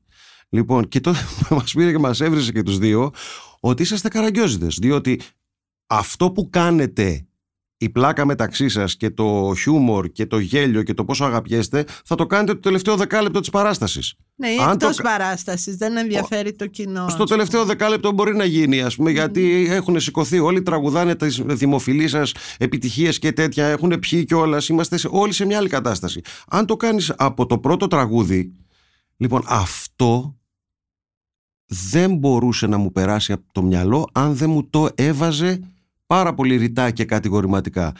Και μετά το 2008 που ξεκινήσαμε να παίζουμε, ε, 2007 που ξεκινήσαμε να παίζουμε παρέα και δεν σταματήσαμε ποτέ μέχρι το 19 που έφυγε, τα 12 χρόνια αυτά ξανά μάθα τη δουλειά από την αρχή, κανονικά. Απέδωσε όμως Μίλτο Το πιστεύω. Νομίζω, δεν το λέω για να σε κολακέψω, ότι οι αλλαγές μέσα στο χρόνο είναι πολύ μεγάλες και πάρα πολύ διακριτές. Ναι, οφείλονται πάρα πολύ και στο Θάνο. Πιθανόν και στο ότι εγώ τον πίστεψα. Δηλαδή θα μπορούσα, επειδή ήμουνα, όταν ήμουνα πια 35-36 χρονών, θα μπορούσα να, να πω μέσα μου, έλα μωρέ τώρα αυτός είναι μεγάλος, δεν ξέρουν αυτοί. Παρ' όλα αυτά μου φαινόταν ότι make sense αυτό που λέει. Ήταν ο παραγωγός σου με έναν τρόπο. 100%. Δηλαδή ο, ο μέντορας για τον οποίο συζητούσαμε πριν. Ναι. Για πες μου ποια είναι τα τραγούδια του Θάνου που σου άρεσαν πιο πολύ να τραγουδάς; Τραγουδούσατε κύκλους τραγουδιών, το λέω αυτό Ναι. για όσους δεν... Ναι, πριν τον γνωρίσω το μικρούτσικο είχα αιμονή με το εμπάργκο το οποίο το επανεκδώσαμε πέρσι με το Θηβαίο μαζί ε, σε νέα εκτέλεση. Μου το είχε ζητήσει πριν φύγει ο Θάνος. Λοιπόν το έργο του που αγαπούσα πάρα πολύ ήταν το εμπάργκο. Επίσης με διέλυε η μουσική πράξη των Μπρέχτ τα τροπάρια για φωνιάδες και τα, πολ- τα πολιτικά τραγούδια αυτή η κύκλη τραγουδιών του, θα μου πεις, δεν σ' άρεσε ο Σταυρός του Νότου.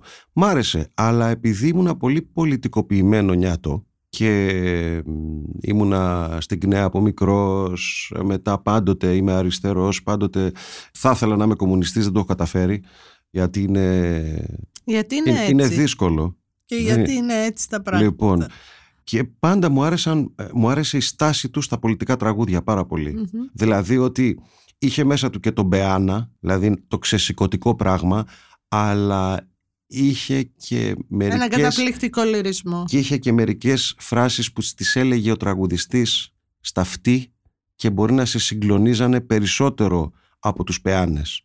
Και ναι, αυτά ήταν τα αγαπημένα μου έργα του. Πάντως Μίλτο κατά γενική ομολογία έχεις ερμηνεύσει συγκλονιστικά τη Ρόζα που ήταν ένα Μμ. τραγούδι που είχες και έναν μεγάλο Ε, εντάξει, τώρα είχε δεν- ένα σαν το μεγάλο Μητρο- προηγούμενο Σαν το Μητροπάνο δεν μπορεί να το πει κανείς αυτό.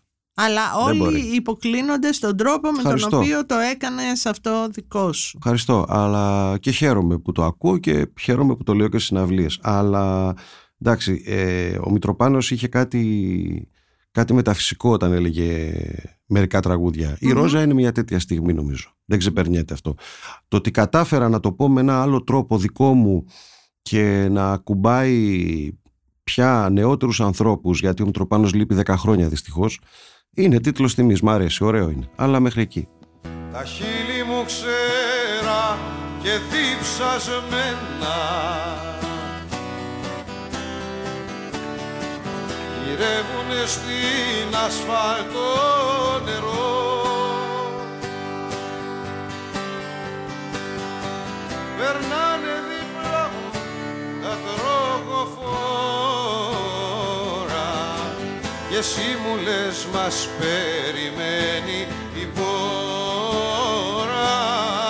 και με τραβάς σε καμπαρέ υγρό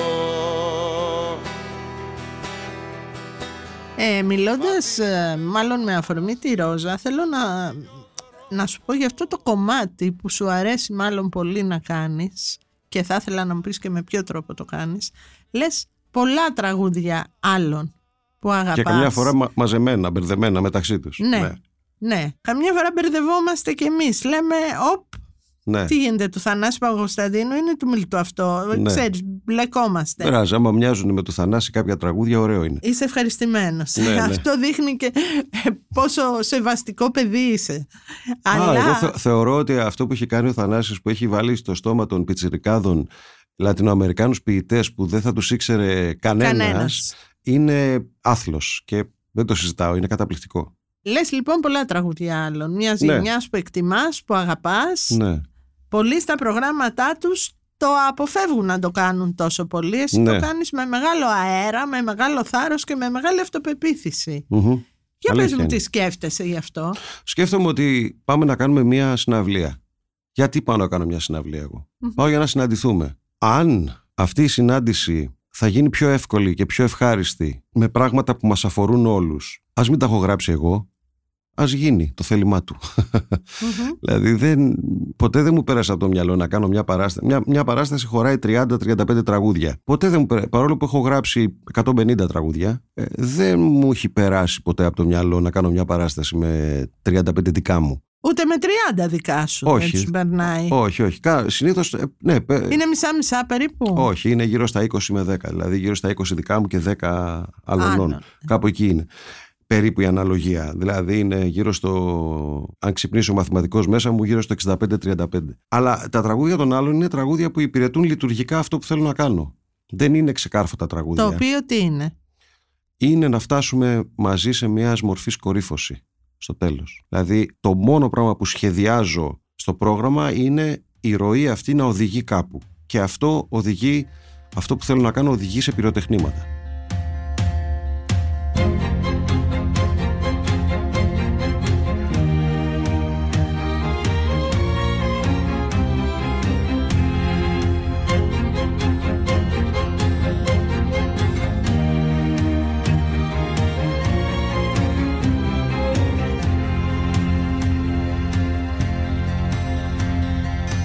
Πάνω στο μπράτσο χάραξε η μέρα μια ευχή. Για το χώρο που στήσανε στα αστέρια οι Περσίδες τη νύχτα που ξαγρύπνησες μονάχη στο σκαλί. Τον ουρανό σου χάρισαν μα πάλι δεν τον είδες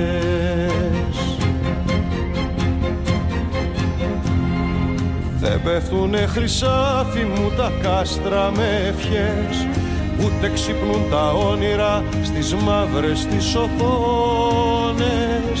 Δεν ξεγελούν τον ίσκιο τους οι μόναχες καρδιές. Φτιάχνουν χαρμάνι λησμονιάς μα ξημερώνουν μόνες. Ανοίγω τα χέρια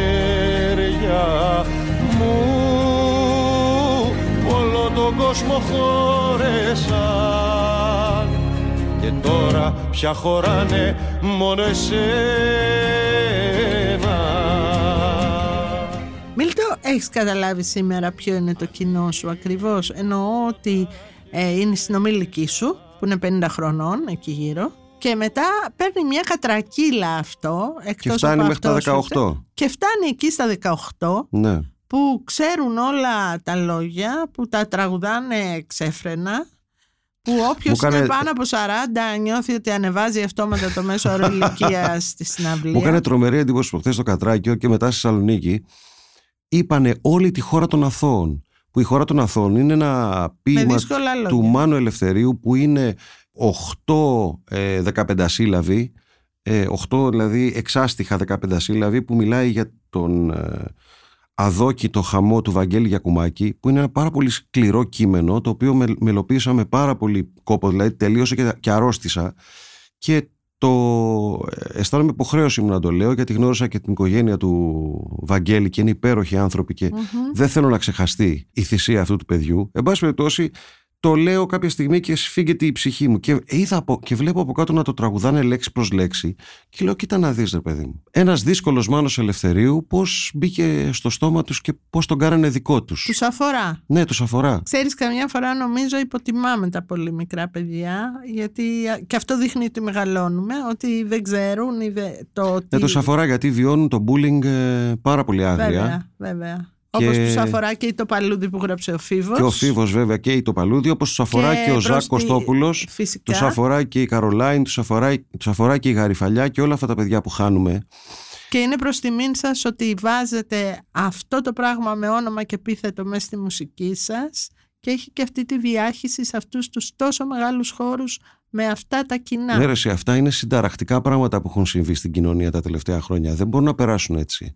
Δηλαδή, τον άλλον εδώ 10 μέτρα παραδίπλα το λιτζάρανε, ας πούμε. ναι, ναι. Δηλαδή, δεν είναι, δεν είναι κανονικό πράγμα αυτό και δεν πρέπει να, να, ούτε να το αντιμετωπίσουμε σαν κανονικό, ούτε να το συνηθίσουμε. Ναι, την άλλη και- την πετάξαν ζωντανή από τα βράχια. Δεν είναι, δηλαδή, το λες και σου σηκώνει τη τρίχα.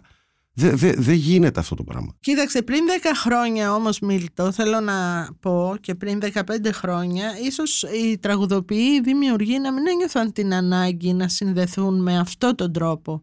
Δηλαδή μέσα από περιστατικά. Αυτό δεν σημαίνει ότι ε, οι δημιουργοί πάντα κάποιοι από αυτούς δεν μιλούσαν για αυτά τα πράγματα αλλά τώρα είναι πολύ πιο ευθύ, άμεσο το βοηθάνε πολύ τα social media και το πώς διαχέεται κάθε είδηση Σωστό. για καλό και για κακό το λέω αυτό Ναι. αλλά τα πράγματα παίρνουν και έκταση και σημασία που μπορεί ας πούμε ένα επίσημο κράτος να μην δώσει Νομίζω ότι έχει έρθει η στιγμή που όλοι μας νιώθουμε την ανάγκη να πούμε τα πράγματα με το όνομά τους ακριβώς. Μμμ. Ούτε ποιητικά, ούτε συγκεκαλυμμένα, ούτε με υπονοούμενα. Δεν το υποτιμώ. Υπήρξαν ε, φάσεις στην ε, ελληνική μουσική ιστορία που έπρεπε κάτι να υποθεί με υπονοούμενα. Στη Χούντα, ας πούμε.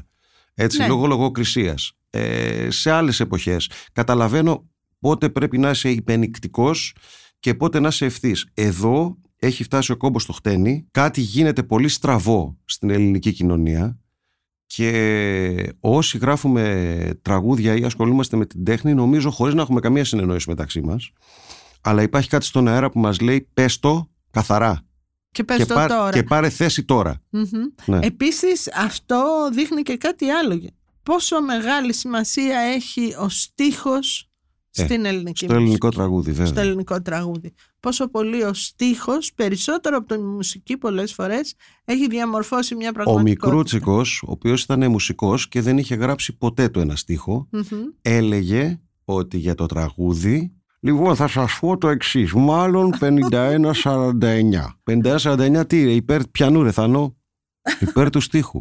Πρόσεξε, ένας από τους κορυφαίους μουσικοσυνθέτες δεν έλεγε η μουσική το κάνει, έλεγε στο ελληνικό τραγούδι δίνω ένα ελαφρύ προβάδισμα στα λόγια. Ναι, γιατί αν δεν υπήρχε όμως αυτό το υπόβαθρο, γιατί ο Θάνος μελοποίησε πολλούς ποιητές, Ε, βέβαια. ιδίως ε, και ήξερε ότι αν δεν υπήρχε αυτό το καταπληκτικό υπόβαθρο, Τι θα έγραφε; δεν θα, δεν θα μπορούσε Θα αυτή έγραφε η μόνο μουσική. ορατόρια. Ακριβώς. Ναι, σωστό. Ακριβώς. Θέλω να σε ρωτήσω αν σήμερα παρακολουθείς αυτή τη σκηνή της ραπ.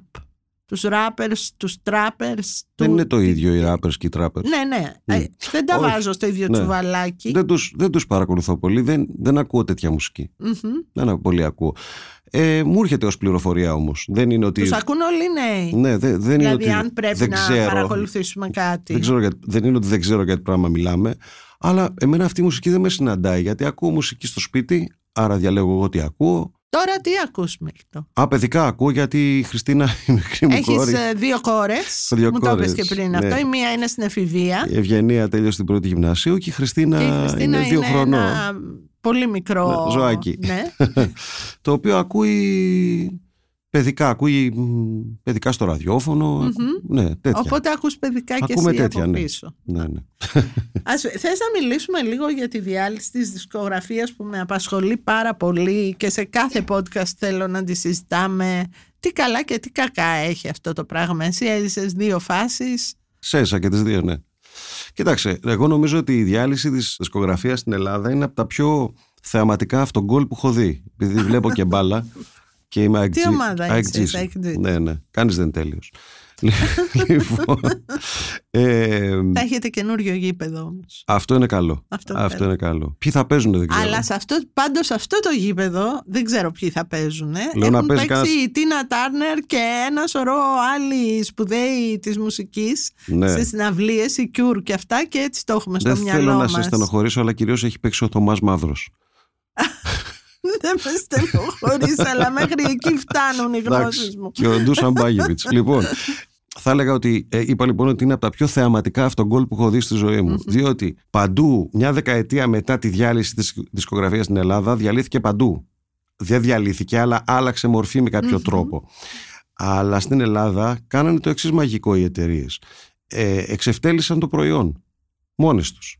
Δηλαδή, όταν κάποια στιγμή πήγαινες και έπαιρνες ένα ντιξάν και σου δίνανε τα άπαντα του Βαγγέλη Γερμανού. Ναι, εννοείς Ε, τώρα όλα, όλους, όλα αυτά τα Τα premium. premium. Ναι, δηλαδή κα- κάποια στιγμή ο κόσμος σου λέει τι να το πάρω, αυτό θα μου το χαρίσουν. Ναι. Κάποια στιγμή βγάλανε όλο τον κατάλογο τα άγια της Κισή πραγματικά. Δηλαδή όλο το έργο όλων των μεγάλων συνθετών. Θα μου πεις οι μεγάλοι συνθέτες πήραν κάποια αμοιβή γι' αυτό. Καλά έκαναν, αλλά και έπρεπε να την πάρουν. Αυτό σε και βάθος... για πολλούς ήταν και τα μόνα σοβαρά λεφτά. Συμφωνώ. Όχι ότι, ότι υποτιμώ αφάνταστα τα premium, γιατί στην ουσία εκείνη την εποχή ειδικά δεν κάναν καμία διάδοση της μουσικής. Τίποτα, καμία διάδοση της μουσικής. Τα είχαν οι περισσότεροι για σουβέρ, για να είμαστε ειλικρινείς. Και για Δηλαδή- να διώχνουμε τα περιστέρια. Μπράβο. Με αποτέλεσμα ο κόσμος ε, είπε- έλεγε σιγά που θα δώσω εγώ τώρα 15 ευρώ ή 5 χιλιάρικα ας πούμε όταν εγώ έκανα τον πρώτο μου δίσκο έκανε 5.000 δραχμες το CD. Σιγά που θα δώσω εγώ 5 χιλιάρικα να βάφω θα μου το Ναι, χαρίσουν. γιατί όταν το CD βγήκε είχε 20 ευρώ. Σου θυμίζω. Σωστά. Δεν είχε 15. Ναι. Ποτέ. Οπότε ξεκίνησε αυτός ο ευτελισμός του προϊόντος που στη συνείδηση του κόσμου μετά παγιώθηκε αυτό το πράγμα ότι αυτό δεν, ε, είναι Δεν έχει αξία. Δεν έχει αξία. Ε, Οι πωλήσεις καταβαραθρώθηκαν, οι εταιρείες έκλεισαν οι περισσότερες ή συρρυκνώθηκαν. Σίγουρα χάσαμε σημαντικούς δημιουργούς γιατί δεν άντεξαν όλοι οι πιτσιρικάδες να μην ζουν από αυτό, να μην αμείβονται. Σίγουρα χάσαμε Φύγαν ταλέντα. από τη δουλειά. ναι. Ε, βέβαια, χάσαμε ταλέντα, είναι σίγουρο. Τώρα έχει καθιερωθεί μια άλλη, ένα άλλο στάτους, ας πούμε, διαφορετικό. Βόηθησε το ίντερνετ με έναν τρόπο. Εντάξει, εμείς οι παλιοί το λέω, you cannot teach an old dog new tricks. Εμείς ακόμα δίσκους κάνουμε. Δεν έχει σημασία που δεν πουλάνε. Τα τραγούδια μας όμως μένουν. Δηλαδή μένουν στο ρεπερτόριό μας και μας βοηθάνε στις συναυλίες. Δεν Εσάς γίνεται αλλιώς; πώς σας βοηθάνε τα νέα μέσα; Είσαστε εσύ, είσαι δραστήριος στα social, στα νέα μέσα. Η στη νέα εταιρεία που κάνει τις τεχνολογία. συναυλίες μου. Ναι. Είναι, έχει, έχει μια σελίδα στο facebook και στο instagram. Ναι, βοηθητική βλέπω ότι είναι για τη δουλειά. Ε, δεν βάζω για τίποτα, δεν βάζουμε τίποτα άλλο στη δικιά μου σελίδα. Δηλαδή βάζουμε πράγματα που αφορούν τη δουλειά. Άντε, κα- καμιά φορά αν έχει Ε, τι να γενέθλια. αν βάλεις, έχει κανένα- Βρεμίλ, το διαφήμιση με μαγιό. Ναι, αυτό θέλω να πω. δε- Αυτό, αλλά βλέπω ότι βοηθάει. Δηλαδή βλέπω βοηθάει, ότι βοηθάει στην κοινοποίηση. Και δημιουργεί και μία κοινότητα. Δηλαδή και οι μεγάλοι ξένοι καλλιτέχνες που έχουν επιτελεία που διαχειρίζονται τις σελίδες τους και όλα αυτά. Μμμ. Ναι, δεν βάζουν φωτογραφίες τους με μαγιό εκτός αν είναι ηθοποιοί και είναι και κούκλοι ας πούμε. Σωστό. Οπότε εντάξει. Αλλά μοιράζονται διάφορα πράγματα ε, το, στο οποίο επίπεδο δεν έχουμε φτάσει εμείς στην Ελλάδα. Δηλαδή αν τους αρέσει κάτι κάποιου τρίτου το βάζουν και αυτό. Α, και εγώ γιατί το βάζω. Αναπτύσσουν ας πούμε αυτό το Α, και, προφίλ. εμείς το, και, και εγώ το βάζω. Κάμια φορά διαβάσω ένα ωραίο βιβλίο ή ακούσω ένα ωραίο τραγούδι, το βάζω. Γενικά είμαι υπέρ της εκδίκησης του καλού. Δηλαδή νομίζω ότι περνάμε πάρα πολύ χρόνο κάνοντας κριτική στο τι δεν μας αρέσει και κάποια στιγμή βλέπεις κάτι. Και δεν πουσάρουμε αυτά που μας και δεν, αρέσουν. εγώ, ας ε. πούμε, τις, ε, τον άνθρωπο δεν τον ξέρω καθόλου. Αλλά πριν από δύο χρόνια ε, έψαξα και βρήκα το τηλέφωνο του Καπουτζίδη. Α, Και τον πήρα τηλέφωνο και του λέω να σου πω, βλέπω το παραπέντε μαζί με την κόρη μου ξανά. Και αυτό είναι μεγάλο πράγμα, ότι έχεις κάνει ένα παραμύθι. Το βλέπω κι εγώ και το βλέπει και η κόρη μου που είναι 11. Και μου λέει, «Σε ευχαριστώ πάρα Δεν δεν τον ήξερα τον άνθρωπο, ούτε τον ξέρω. ναι. Αλλά θεώρησα ότι έχω ένα καλό λόγο στο στόμα μου για κάποιον. Και αυτός πρέπει να τον φτάσει. Γιατί μας έρχονται μόνο, έλα μωρέ το μαλάκα, έλα μωρέ τον, τον έτσι, έλα μωρέ το δίθεν, έλα που αυτός δεν είναι. Εντάξει, ωραία. Όλα αυτά υπάρχουν. Όταν δεις ένα καλό, πήγαινε, Πρέπει να το λες. πήγαινε και πες. Αυτό είναι ωραίο, Ναι, ρε ναι. παιδί μου. Ε, αυτό, έχει, αυτό που μου λες έχει την ίδια αξία με το να επισημαίνεις σε μια κοινωνία ένα στραβό και να είσαι υποχρεωμένος να το πεις. Έχει την ίδια αξία και να βλέπεις ένα καλό και να το προτείνεις. Συμφωνώ και απόλυτα. πιστεύω ας πούμε ότι η δουλειά όλων ημών με ήττα και με υψηλών είναι να τα διαδίδουμε αυτά τα καλά πράγματα γιατί αυτά είναι και η κόλλα της κοινωνίας. Αυτά δημιουργούν ένα κοινωνικό ιστό. Δηλαδή δεν στους ανθρώπους μια συναυλία. Τους συνδέουν τα ωραία τραγούδια που ακούνε. Δεν τους συνδέουν αυτά που δεν τους αρέσουν. Σωστό. Οπότε- σωστό. Φτιάχνει μια περιοχή. Πες μου ποιο είναι το πιο σοβαρό πρόβλημα σήμερα στο ελληνικό τραγούδι κατά τη γνώμη σου Μιλτό. Ακούμε πολλές γκρίνιες, δεν αυτό, δεν έτσι, δεν αλλιώς, δεν έχει τραγούδια, δεν έχει... Όχι το σοβαρότερο. Ένα πρόβλημα που διαπιστώνω εγώ στο τραγούδι που αγαπώ και υπηρετώ είναι ότι μετά την ε, ομάδα των τραγουδοποιών του 90, που είμαστε πια πενιντάριδες, οι επόμενες γενιές δεν ήταν γενιά. Δεν ήταν ομάδα. Δηλαδή, η επόμενη γενιά, ας πούμε, ε, συναδέλφων ποιοι είναι, ο Χαρούλης, η Λεωνόρα, η Μποφίλιου και ο Μαραβέγιας και κάποιοι άλλοι, αλλά αυτοί ίσως συνέστησαν μια μικρή ομάδα κάποια στιγμή και γίνανε και φίλοι και παίξανε μαζί. Νομίζω ότι Και ο Φίβος, πού είναι ο Φίβος Ο Δελβοριάς. αυτούς; Ναι, είναι Δελβοριάς πιο είναι μαζί μας. μεγάλος. Είναι σε εσάς ο Φίβος. είναι, ναι, είναι σωστά. λίγο μικρότερο σε, σε ηλικία από, μα, από Ξεκίνησε μένα. πο- επειδή ξεκίνησε πολύ μικρός. Ξεκίνησε πολύ ναι. μικρός. Ο Φίβος είναι. ε, Τον, τον βάζω στη δικιά μας ε, γενιά 100%. Ε, ε, γιατί όταν έβ- μου λέει καμιά φορά λέει ένα αστείο όταν έχετε συναυλίες μου λέει όταν βγήκα πίστευα ότι θα κάνω μεγάλη καριέρα γιατί με λένε Φίβο και εκτός που βγήκε ο άλλος Φίβος στη δικιά μας μεριά υπήρχε Αλκίνος Ιωαννίδης Ορφέας Περίδης Σοκράτης Μαλάμας Μιλτιάδης δηλαδή είχαν και άλλοι εντυπωσιακά Ονόματα, αρχαία ναι, ονόματα ναι. δεν έκανα από μόνος μου λοιπόν ναι, όχι ο Φίβος είναι στη δικιά μας ε, γενιά ο, ο μικρότερος από εμάς Ναι, ναι. ναι, ναι. Αυτό που βλέπω λοιπόν είναι ότι οι, οι νεότεροι δεν τους βλέπω σαν ομάδα. Να δουλεύουν μαζί, να παίζουν μαζί. Να... Και αυτό ξέρεις, ε, η- αυτή η όσμωση έχει, δηλαδή εμείς με το Χρήστο, πα- το Θηβαίο, πάντα όταν έβγαζε ο άλλος δίσκος, ο- ο- έβγαλε σε δίσκο ο άλλος, πάντα ήμασταν σε μια φάση να τον ακούσουμε, να τον ξεψαχνίσουμε, να βουτήξουμε αυτά που μας αρέσανε, να πούμε τι, δηλαδή, και αυτό σου δίνει ένα κίνητρο. Να κάνεις και εσύ, δηλαδή, γιατί το, το τραγούδι Μπορεί πρέπει να, να το είναι και- κάνουνε. το τραγούδι πρέπει να είναι και παιχνίδι. Μίλτο μπορεί να το κάνουν. Αλλά Δεν να τους μην βλέπω. το λένε. Δεν το ξέρω. Θα ήθελα να το δω. Θα ήθελα δηλαδή να δω τους τριαντάριδες που δεν τους ξέρω, να, να τους δω να βγαίνουν να παίζουν παρέα, να, να κάνουν μια, μια παρέμβαση, ας πούμε, σε αυτό. Εσείς Απ' την άλλη μεριά, συγγνώμη, απ' την άλλη μεριά το σημαντικότερο πρόβλημα φυσικά είναι χρηματοδότησης. Που δεν υπάρχει. Δηλαδή ότι οι ελάχιστες εταιρείες που έχουν απομείνει δεν χρηματοδοτούν ε, νέες παραγωγές. Οπότε, τι σημαίνει αυτό, ότι πρέπει να έχεις 5-10 χιλιάρικα στη χειρότερη για να πάει να χρηματοδοτήσει το δίσκο σου. Δεν λέω για εμάς τους παλιούς, γιατί για εμάς τους παλιούς που κάνουμε μια φορά στο τόσο δίσκο. Κάτι ε, γίνεται. κάτι γίνεται, υπάρχει χρηματοδότηση, αλλά μιλάω για τους πιτσιρικάδες τώρα. Δηλαδή, ο εαυτός μου σήμερα, ο 25 που έκανε τον πρώτο του δίσκο και εγγυήθηκε ο Ξιδού για αυτόν, ε, δεν έχει ούτε αντίστοιχο Ξιδού, ούτε αντίστοιχη χρηματοδότηση για να βγάλει τον πρώτο του δίσκο. Και να έχει και ένα τράτο να μην πάει καλά. Ναι, Ο να έχει πρώτος. έναν αέρα. Να ναι, έχει ναι. έναν αέρα, ρε παιδί μου, πρώτος δίσκος Ότι είναι. μπορεί και να Μπορεί και, αποτύχουμε. ναι, ναι. μπορεί και να μην, εμπορικά να μην αποτύχει, αλλά να ξέρεις ότι σε στηρίζω καλλιτεχνικά για να κάνεις και το επόμενο βήμα. Αυτό τώρα δεν υπάρχει.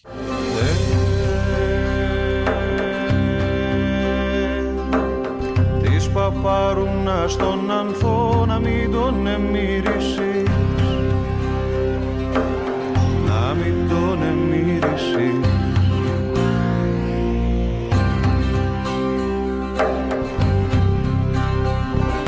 Ε, γιατί σε μένα ματιά μου μια μέρα θα γυρίσει. Μια μέρα θα γυρίσει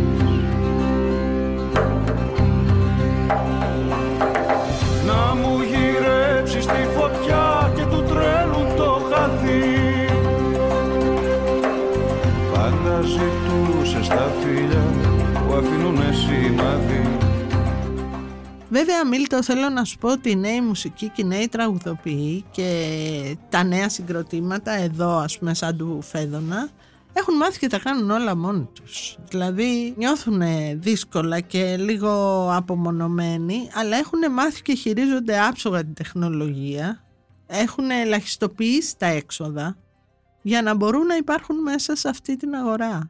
Ναι, το καταλαβαίνω. Και πολλές φορές το, συγγνώμη, το προϊόν τους δεν υπολείπεται των άλλων που είναι πολύ professional και έχει κίνηση και Α, Ε, πολύ καλό σίγουρα. στούντιο. Σίγουρα η τεχνολογία βοηθάει πολύ σε αυτό. Αλλά πρέπει Να συνδεθούν. κάπως θες να πεις συνδεθούν και σ- να, συν- να συνδεθούν και στη συνείδηση των ανθρώπων στους οποίους απευθύνονται. Δηλαδή, αν πεις τώρα η τραγουδοποιή του 90, μπορεί κάποιος να μην μας βρει όλους, Αλλά, αλλά θα βρει θα τους βρει 5-6. πέντε. Ναι, Καταλαβες. Ναι, Αυτό εννοώ. σωστό, σωστό. Πάμε τώρα στην τωρινή σου δραστηριότητα, σε όλα τα καινούργια που έχεις κάνει και σε όλα τα καινούργια που θα μας πεις. Τα περιμένουμε με μεγάλη χαρά. Μίλτο, έχεις και μία άλλη πτυχή που ξέρω ότι δεν θα μου ξαναμιλήσεις αν δεν την αναφέρουμε. Ε, όχι να μην σου ξαναμιλήσω κιόλας. λοιπόν, είσαι συγγραφέας, ναι. Κάνεις fiction, κάνεις λογοτεχνία, ελληνική, έχεις βγάλει τέσσερα βιβλία. Μόλις Πάμε να τα κυκλοφόρησε... πούμε, όχι, θα πούμε Εντάξει. και τους τρεις τίτλους προηγούμενους για να είμαστε πολύ εντάξει. Ωραία. Λοιπόν, το πρώτο είναι το «Δυο νύχτες στο Σαράντι», το οποίο είναι νουβέλα. Το δεύτερο είναι μυθιστόρημα, είναι ο επόπτης. Και το τρίτο είναι κάτι ανάμεσα. Ε, είναι το αγύριστο κεφάλι ο Άλκης Αλκαίος που γνώρισα. Είναι η σχέση μου 20 χρόνια με τον ποιητή και στιχουργό Άλκη Αλκαίο που την αποτύπωσα γιατί ο Άλκης ήταν ένας αόρατος στιχουργός. Δηλαδή για τους μεγάλους στιχουργούς τουλάχιστον ξέρουμε τη φάτσα τους. Μμμ. Ξέρω εγώ τη Λίνα, το Μάνο Ελευθερίου, το Λευτέρη Παπαδόπουλο και άλλους πολύ μεγάλους τώρα. Ξέρουμε πράγματα Πώς για ήταν, αυτούς. ποιοι ήταν, ναι, ναι, ναι. για τον Άλκη δεν ξέραμε γιατί ο Άλκης δεν ήθελε. Οπότε έγραψα και σκέψου πόσες χιλιάδες άνθρωποι έχουν τραγουδίσει τα τραγούδια του από τη Ρόζα και την Πυρόγα μέχρι, Καλά, μιλάμε για μέχρι ένα του Μάλαμα τραγούδια, το δικό μου σπουδαίο αγγύρι στο ποιητή, κεφάλι. ένα υπέροχο στίχο που έχουμε ακούσει, πολύπλοκο, πολύ ναι, ναι. εφάνταστο. Υπέροχο.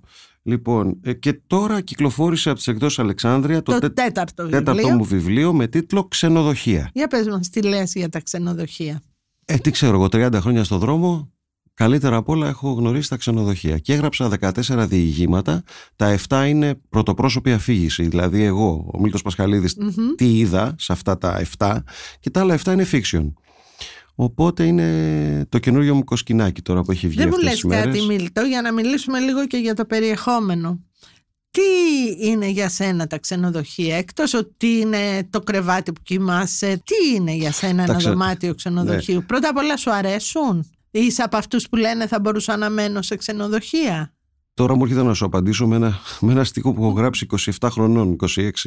Ε, αυτό με την Πινελόπη που λέει όλους τους ξέμπαρκους τους τρώει το σαράκι και όσοι ταξίδεψαν ζηλεύουν την Ιθάκη. Όσο περισσότερο μένω στο σπίτι θέλω να πάω σε κάνα ξενοδοχείο περιοδία. Όταν κάνουμε περιοδία λέω Παναγία μου που είναι το σπίτι μου. Οπότε Ναι. Δεν μπορώ να σου πω. Δεν θα μπορούσα. Είσαι στη μέση της διαδρομής. Είμαι στη μέση. Τα ξενοδοχεία για μένα είναι η μεγάλη παρανόηση της δουλειάς μας. Α, Δηλαδή, δηλαδή; ναι, ο κόσμος πιστεύει, ο- ρε παιδί μου, όταν ε, λες, σου λέει πού έκανες συναυλίες τελευταία και λες, ξέρω εγώ, ήμουνα στη Ρόδο, στα Χανιά, στην Καλαμάτα και έκανα και μία στο Περιστέρι. Στο Περιστέρι σου λέει, έλα μωρή, σιγά το μέρος. Ναι, αλλά μετά τη συναυλία στο Περιστέρι θα πάω σπίτι να κοιμηθώ. Ενώ Ναι, ναι. στα άλλα τρία ο άλλος νομίζει ότι εσύ έχεις πάει στη Ρόδο και είδες στη Ρόδο. Επίσης ότι έχεις διασκεδάσει μετά τη συναυλία. Ναι, Ενώ αλλά συνήθως όλοι τυρλικώνουν εκεί κανένα φαΐ και είναι ψόφοι. ε, εμείς που είμαστε του αλκοόλ δεν θα έλεγα ούτε αυτό. Δηλαδή εμείς πίνουμε καμιά βότκα παραπάνω και πάμε για ύπνο. Για θέλω ύπνο, να, θέλω ναι, να ναι. πω ότι υπάρχει παρεξήγηση, παρανόηση ότι όταν πας σε έναν τόπο για συναυλία ότι βλέπεις τον τόπο. Αυτό είναι, Ναι, και ότι διασκεδάζεις. αυτό είναι τελείως ψευδές. Μμμ. Πας για δουλειά. Δεν λέω ότι αυτή η δουλειά δεν είναι ευχάριστη. Επίσης δεν λέω υπάρχουν άλλοι που δεν έχουν δουλειά ή που δεν κάνουν διακοπές. Πάντως δεν είναι διακοπές. Είναι εργασία. Αυτή η παρανόηση ε, παίζει ρόλο σε μερικά από τα διηγήματα. Μου ακούγεται πολύ ωραίο, κυκλοφορεί. Καλορίζικο. Ευχαριστώ. Καλοτάξιδο, όπως λένε για τα Ναι, βιβλία. ναι. Κυκλοφορεί από τις εκδόσεις Αλεξάνδρεια. Μάλιστα. Τα άλλα σχέδια είναι Τα να, άλλα σχέδια να, ποια κάνουμε, είναι; να κάνουμε συναυλίες, να πάνε καλά όπως πήγαν οι πρώτες και να κάνουμε και κανένα μπάνιο με τα κορίτσια, με τις κόρες μου. Ε, θα πάτε στην Καλαμάτα, φαντάζομαι. Όχι, Πηγαίνεις στην Καλαμάτα. ε, Δεν πολύ πηγαίνω. Πηγαίνω μια φορά το χρόνο, έτσι κάνω μια βουτιά. Πιο πολύ πηγαίνω στην Ακράτα. Εκεί θα τις πάω μάλλον. Α. Πηγαίνω πάρα πολλά χρόνια. Από παιδί με πήγαινε ανηγονής μου. Και, Και έχεις έχω- διατηρήσει έχω- αυτό τον τόπο που έχω είναι οικογενειακές- λιγότερο τουριστικός αλλά είναι πολύ ωραίο μέρος. Έχω οικογενειακές σχέσεις πια εκεί. Έχω πολλούς φίλους. Οπότε κάπου μέσα στο καλοκαίρι θα πάμε μερικές μέρες να κάνουμε καμιά βουτιά. Μου λες ας πούμε τις επόμενες συναυλίες σου τώρα; Η επόμενη συναυλία μου Ας μιλήσουμε για την Αθήνα. στην Αθήνα η επόμενη είναι ε, 18 Ιουλίου στο City Garden. Α, Στο- στο, στο Γαλάτσι. Φάληρο. Όχι στο Φαλιρό, στο, στο Γαλάτσι. Στο Γαλάτσι, Συγγνώμη, ναι. μπλέστηκα. Ναι, ναι, ναι. Μοιάζουν τα ονόματα. Ναι, ναι, Είναι το City ναι. Garden στο Γαλάτσι, η επόμενη στην Αθήνα. Αλλά μέχρι τότε θα έχουμε, θα έχουμε πάει και στην Κρήτη. Μμμ. Θα παίξουμε με το Θηβαίο στην Κρήτη δύο συναυλίες για το αφιερώματα στο Θάνο. Μετά παίζω κάπου στη Νέα Μάκρη, μετά παίζω στη Λάρισα. Υπάρχει το πρόγραμμα αναρτημένο Ωραία. στα social media. Όσοι θέλουν μπορούν να μπουν στη σελίδα σου και στα social να δουν το πρόγραμμά σου. Εμείς σου ευχόμαστε ένα πολύ θερμό, όχι μόνο από θερμοκρασία, θερμό από ανταπόκριση καλοκαίρι. Σας ευχαριστώ Καλή πολύ. επιτυχία και πάντα να γράφεις τόσο ωραία τραγουδία, Μιλτό. Σας ευχαριστώ. Καλή αντάμωση. Καλή αντάμωση.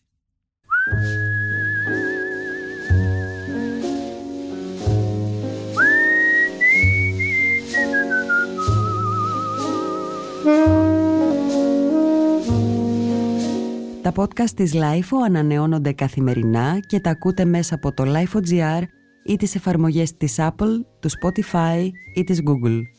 Κάντε subscribe πατώντας πάνω στα αντίστοιχα εικονίδια για να μην χάνετε κανένα επεισόδιο. Ηχοληψία, επεξεργασία και επιμέλεια, Φαίδωνας Κτενάς και Μερόπη Κοκκίνη. Ήταν μια παραγωγή της LiFO. Είναι τα podcast της LiFO.